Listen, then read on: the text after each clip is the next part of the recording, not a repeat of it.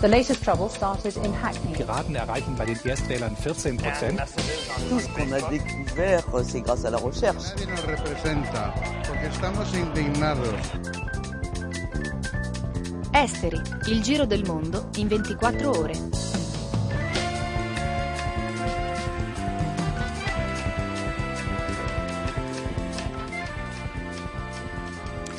Un saluto ai nostri ascoltatori e ascoltatrici di Radio Popolare Popolare Network. Sommario della puntata. Effetto Grecia. Verso la fine della Troica. Tsipras oggi a Roma cerca l'appoggio del governo italiano in vista del negoziato sul debito. Ieri Atene ha incassato il sì di Parigi. Intanto il governo Siriza resuscita la TV pubblica ERT, chiusa dai creditori internazionali. Stati Uniti, maxi multa per Standard Poor's. L'agenzia di rating pagherà oltre un miliardo di euro per aver ingannato gli investitori sulla qualità dei titoli subprime. Ucraina, Amnesty denuncia massacri di civili provocati dagli attacchi indiscriminati. Ad esteri, testimonianze dalla linea del fronte. Nigeria, Boko Haram perde cinque importanti centri. È l'inizio della fine? Elezioni supplettive in Francia. Il partito di Sarkozy rischia l'implosione l'ufficio politico dell'UMP si spacca sul ballottaggio Partito Socialista Fronte Nazionale. Sulla app ufficiale di Radio Popolare potete ascoltare Esteri e scaricare il podcast.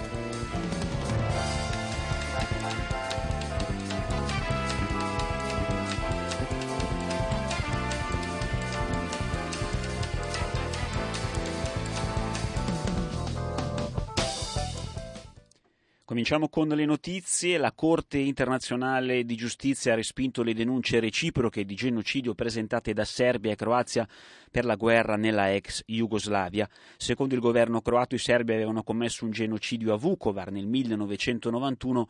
Belgrado aveva invece presentato denuncia simile per l'espulsione di 200.000 serbi dalla Croazia.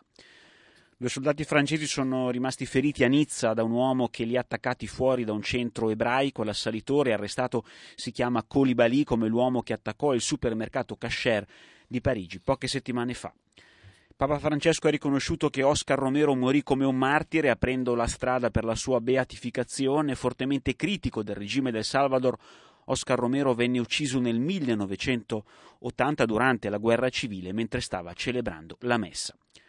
Le città cinesi sono sempre più inquinate, nel 2014 solo 8 metropoli su 74 hanno rispettato gli standard di base sulla qualità dell'aria, lo ha detto oggi il Ministero dell'Ambiente di Pechino.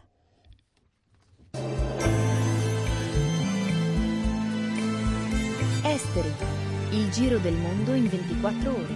Radio Popolare, Popolare Network.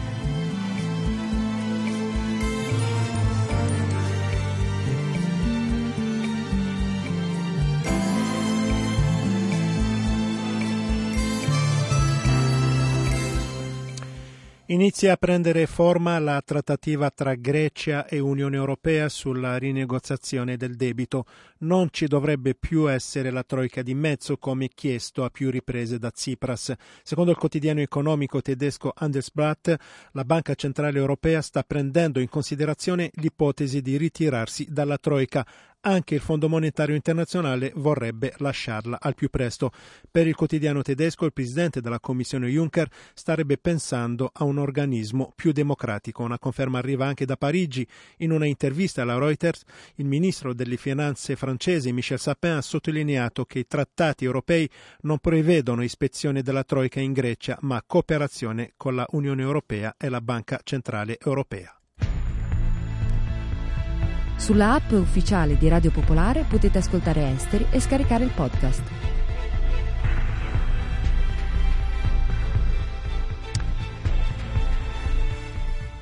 Intanto continua il tour europeo del tandem Tsipras-Varoufakis. Oggi il premier greco e il suo ministro delle finanze sono a Roma per una serie di incontri. Dopo aver incassato l'appoggio della Francia, Tsipras spera di formare un asse Roma-Parigi-Atene in vista dei prossimi vertici europei. Varoufakis ha confermato intanto che domani mattina alle 9.30 sarà a Francoforte per incontrare il presidente della BCE Mario Draghi. Subito dopo in giornata sarà a Berlino per un faccia a faccia con il ministro delle finanze tedesco Schäuble. Intanto a Atene continua lo smantellamento del piano della Troica. Margherita Dean. Il governo Tsipras apre il dossier televisione pubblica, un dossier mai veramente chiuso da quando, con un preavviso di poche ore, l'allora ERT, radiotelevisione di Stato, venne annerita per ordine del governo. Era la mezzanotte dell'11 giugno 2013. Per un decreto legislativo, mai più presentato in Parlamento per approvazione, una storia pluridecennale veniva messa a tacere e 2600 impiegati licenziati. Le reazioni furono di shock e rabbia. Da allora la notte del nero, come viene chiamata quella che segnò la fine delle trasmissioni, è divenuta un momento simbolico della Grecia negli anni della crisi. Qualche mese di nero dopo, il governo istituì l'odierna TV pubblica di nome Nerit, riassumendo circa 2000 dei licenziati ERT, promettendo razionalizzazione e risparmio. Ebbene, oggi la Nerit presenta un deficit di 3,8 milioni, invece quando la ERT venne annerita aveva un attivo di 75 milioni. Tsipras e i suoi chiariranno modi e tempi della riapertura del servizio pubblico alle programmatiche di sabato, attesissime anche per conoscere i particolari del blocco alle riduzioni delle pensioni su cui sta lavorando il ministro competente, che ha intenzione di abolire tutta la legislazione relativa.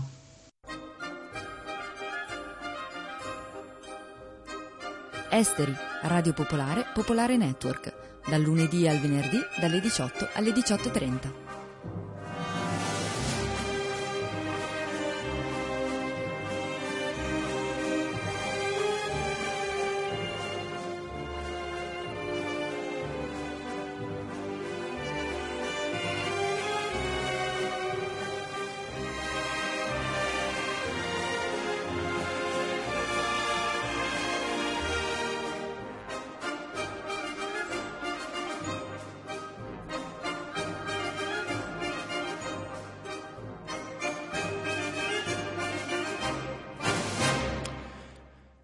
Stati Uniti, l'agenzia di rating Standard Poor's ha annunciato in un comunicato che ha accettato di pagare una multa di un miliardo e due di euro alle autorità americane per aver ingannato i risparmiatori sulla qualità dei titoli subprime all'origine della crisi finanziaria del 2008.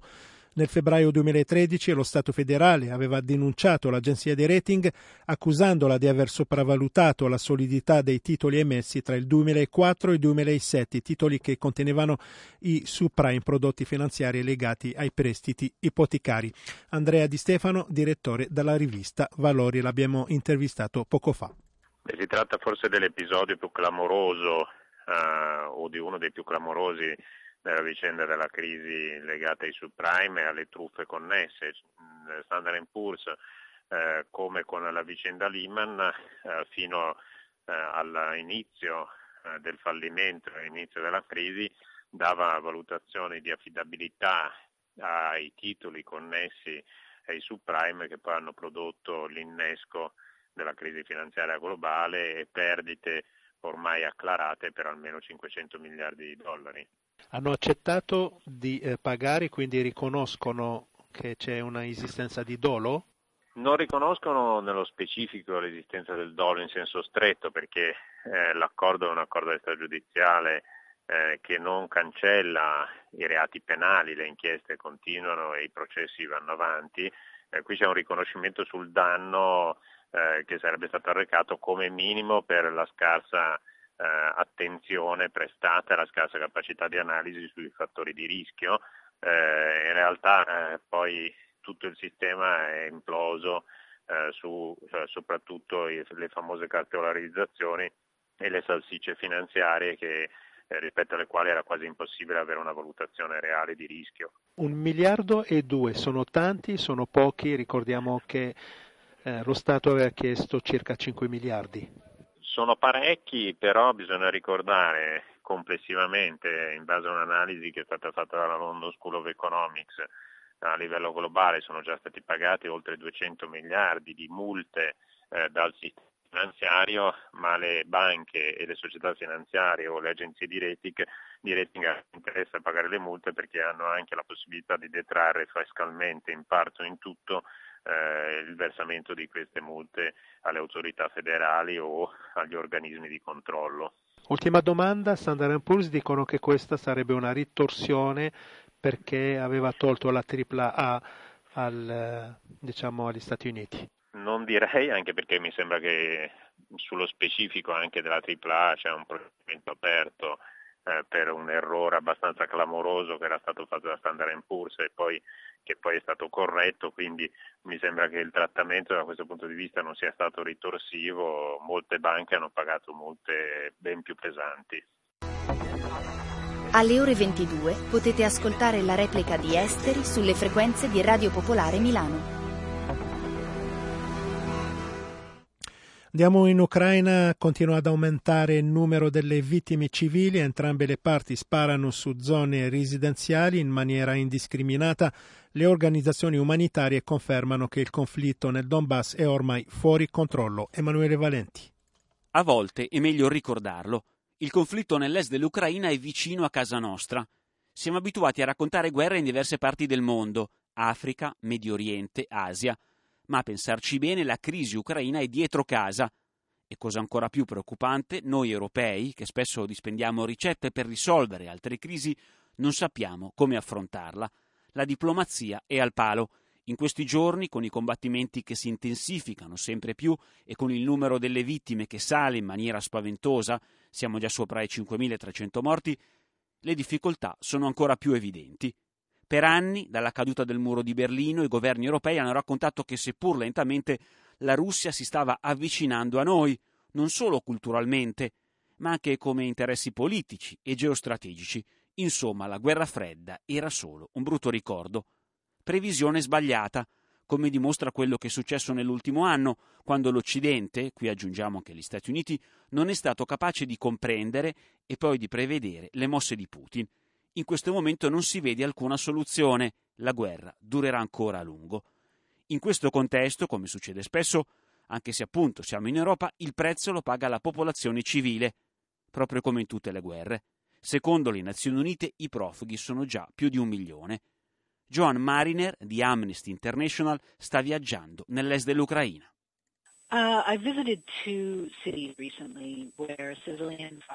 Ho visitato due città in questi giorni, prima Donetsk, controllata dai ribelli. Le zone vicino alla linea del fronte sono bombardate in continuazione. La gente ha bisogno di aiuti umanitari, ma anche di protezione. Venerdì ho visto un attacco proprio contro dei civili. Oggi invece sono stata a Debaltsevo, nord-ovest di Donetsk, nelle mani dell'esercito e continuamente attaccata dai ribelli. La gente vive nelle cantine in condizioni terribili. Uh, people are living in basements and living in really, really difficult conditions. Dopo le rivelazioni di ieri del New York Times, il governo americano ha cercato di fare marcia indietro. Non vogliamo armare l'Ucraina, la via principale rimane quella delle sanzioni economiche contro la Russia. Armi americane o meno, le due parti stanno usando armi vecchie oppure hanno sul campo militari che non le sanno usare al meglio. Anche per questo ci sono così tante vittime civili. Sentiamo ancora Joan Mariner dall'est dell'Ucraina. Um, Senza alcun dubbio ci sono state ripetute violazioni del diritto internazionale umanitario in questa guerra. Ci sono stati tantissimi attacchi indiscriminati. I combattenti dovrebbero attaccare e colpire gli altri combattenti. I militari, insomma, dovrebbero sparare ai militari dall'altra parte, non ai civili ma qui vengono usati razzi che non possono essere guidati e indirizzati e per di più vengono sparati su zone densamente popolate, quartieri residenziali. A volte colpiscono i militari, altre volte colpiscono i civili. Ieri sono stata in un obitorio vicino a Debalsevo. Il direttore mi ha raccontato che aveva ricevuto tanti civili quanti i militari. C'erano bambini, anziani, Vengono colpiti appartamenti, case, a volte anche le cantine dove la gente si rifugia. Apartment buildings, they're hitting houses, um, and even when people are, are sheltering in their basements, sometimes they're getting killed. Il governo ucraino ha deciso di restringere l'ingresso dei cittadini russi. Dal primo marzo dovranno mostrare il loro passaporto. In Russia molti non lo hanno. I ribelli di Donetsk sono convinti, lo dicevamo anche ieri, di poter arruolare 100.000 nuovi miliziani in pochi giorni il rischio in realtà è che arrivino dalla Russia e che la guerra si allarghi ancora.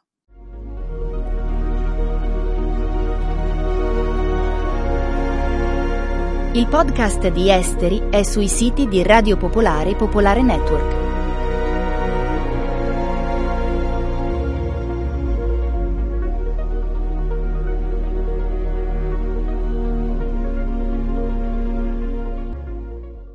Andiamo in Francia, nel nord-est del paese. Domenica scorsa c'è stata un'elezione supplettiva per il posto del ormai commissario all'economia Moscovici, ha vinto il Fronte Nazionale con 32%, al secondo posto i socialisti con 28%, eliminato dal ballottaggio il partito di eh, Sarkozy, l'UMP.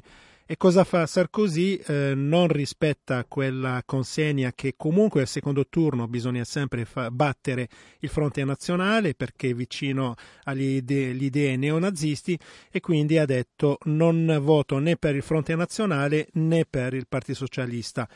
L'altro candidato all'Eliseo, eh, che è il padre fondatore dell'UMP, eh, Juppé, ha detto no, io voterò per i socialisti in chiave anti-Le Pen. Quindi eh, per questo noi abbiamo titolato che il partito di Sarkozy rischia l'implosione. L'elezione legislativa parziale per il seggio da deputato del Doubs nell'est della Francia rischia di far esplodere l'UMP.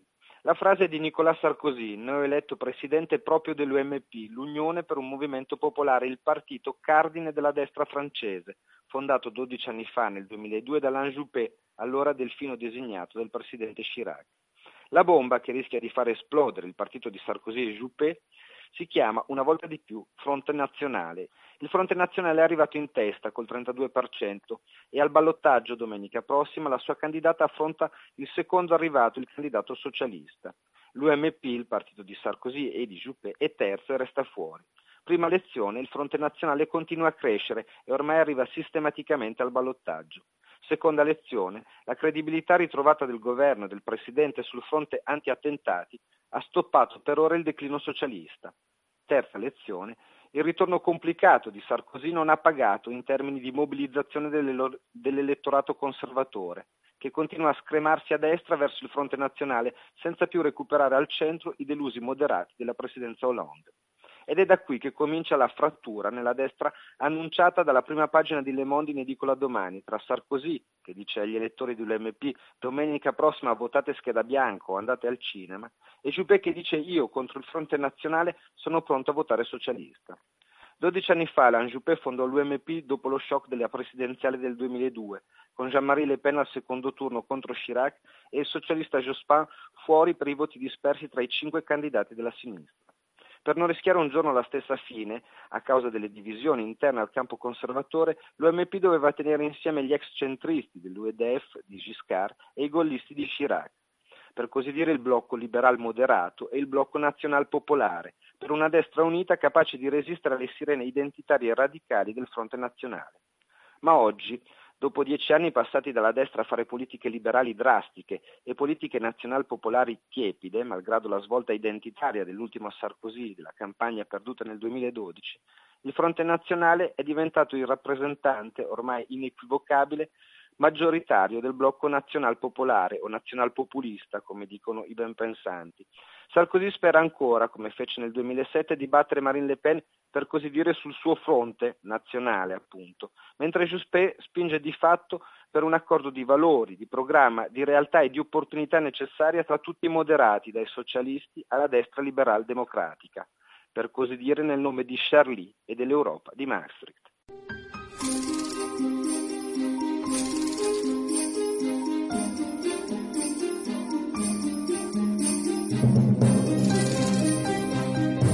Esteri, il giro del mondo in 24 ore. Radio Popolare, Popolare Network.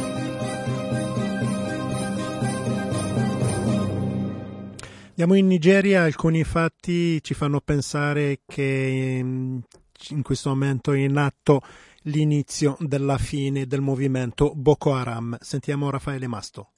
Più che la salvezza dei civili, potè il consenso elettorale. A pochi giorni dalle elezioni in Nigeria finalmente le forze armate possono vantare una serie di incontestabili successi contro Boko Haram, che sembrava invincibile.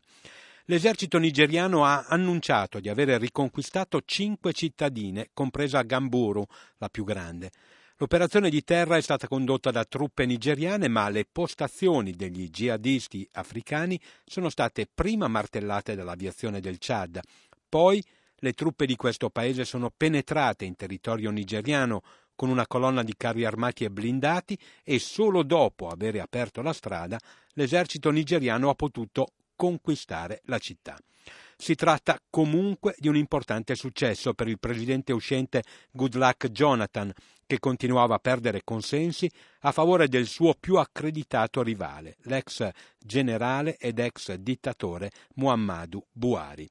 Di fatto, per ottenere questa vittoria ci sono voluti aerei ciadiani e a terra 2000 soldati scelti di N'Djamena, appoggiati da carri armati e blindati.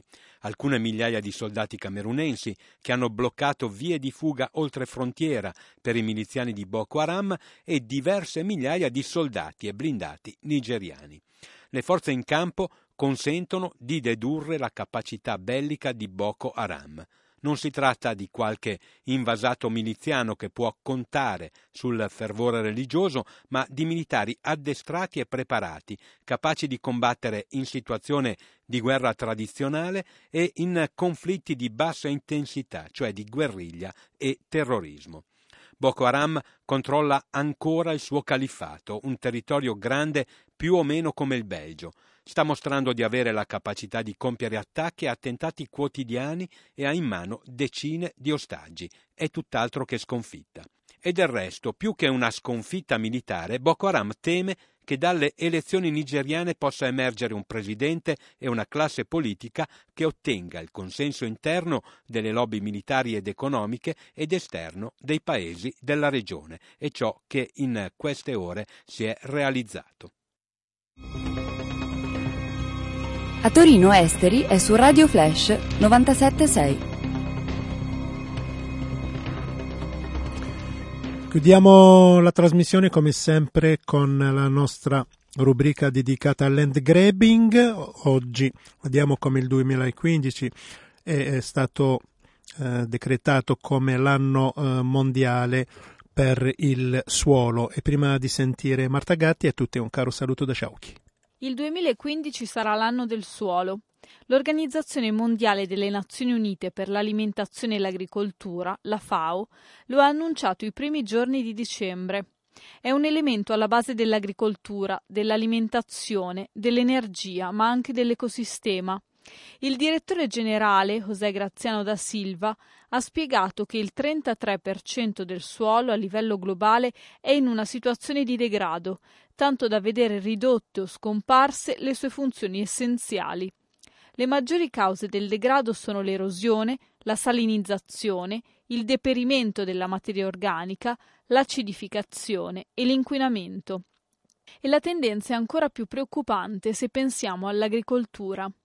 Nel 2050 infatti la terra coltivabile e produttiva sarà un quarto rispetto al livello del 1960. La rigenerazione è molto lenta, basti pensare che per creare un centimetro di suolo sono necessari mille anni. Ogni anno, secondo le stime della FAO, si perdono globalmente 50.000 chilometri quadrati di suolo, per una dimensione equiparabile alla superficie del Costa Rica. Molti di questi ettari di suolo scompaiono sotto il cemento, nell'espansione delle nostre città. Nelle mappe della FAO dal 1995 al 2003 si vede un'avanzata dell'acidificazione dei suoli in Sud America e in Africa e un'erosione sempre più diffusa dell'acqua, con la conseguente avanzata della desertificazione. La scelta della FAO di dedicare al suolo il 2015 non è casuale.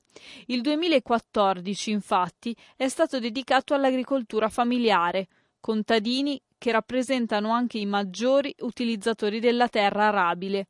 In America settentrionale e centrale l'83% del suolo viene utilizzato da imprese familiari, in Africa 62%, in Asia l'85%. Non è solo un fenomeno quello della desertificazione tipico del sud del mondo. In Italia, secondo i dati di Legambiente, il 27% del territorio è a rischio inaridimento, in particolare Sicilia, Sardegna, Calabria e Basilicata. L'IFAD, il Fondo internazionale per lo sviluppo agricolo, una delle agenzie specializzate delle Nazioni Unite, ha stimato che ogni anno circa 12 milioni di ettari di terra si perdono a causa del degrado e dei danni ambientali, con costi altissimi dal punto di vista economico, ecologico e agricolo.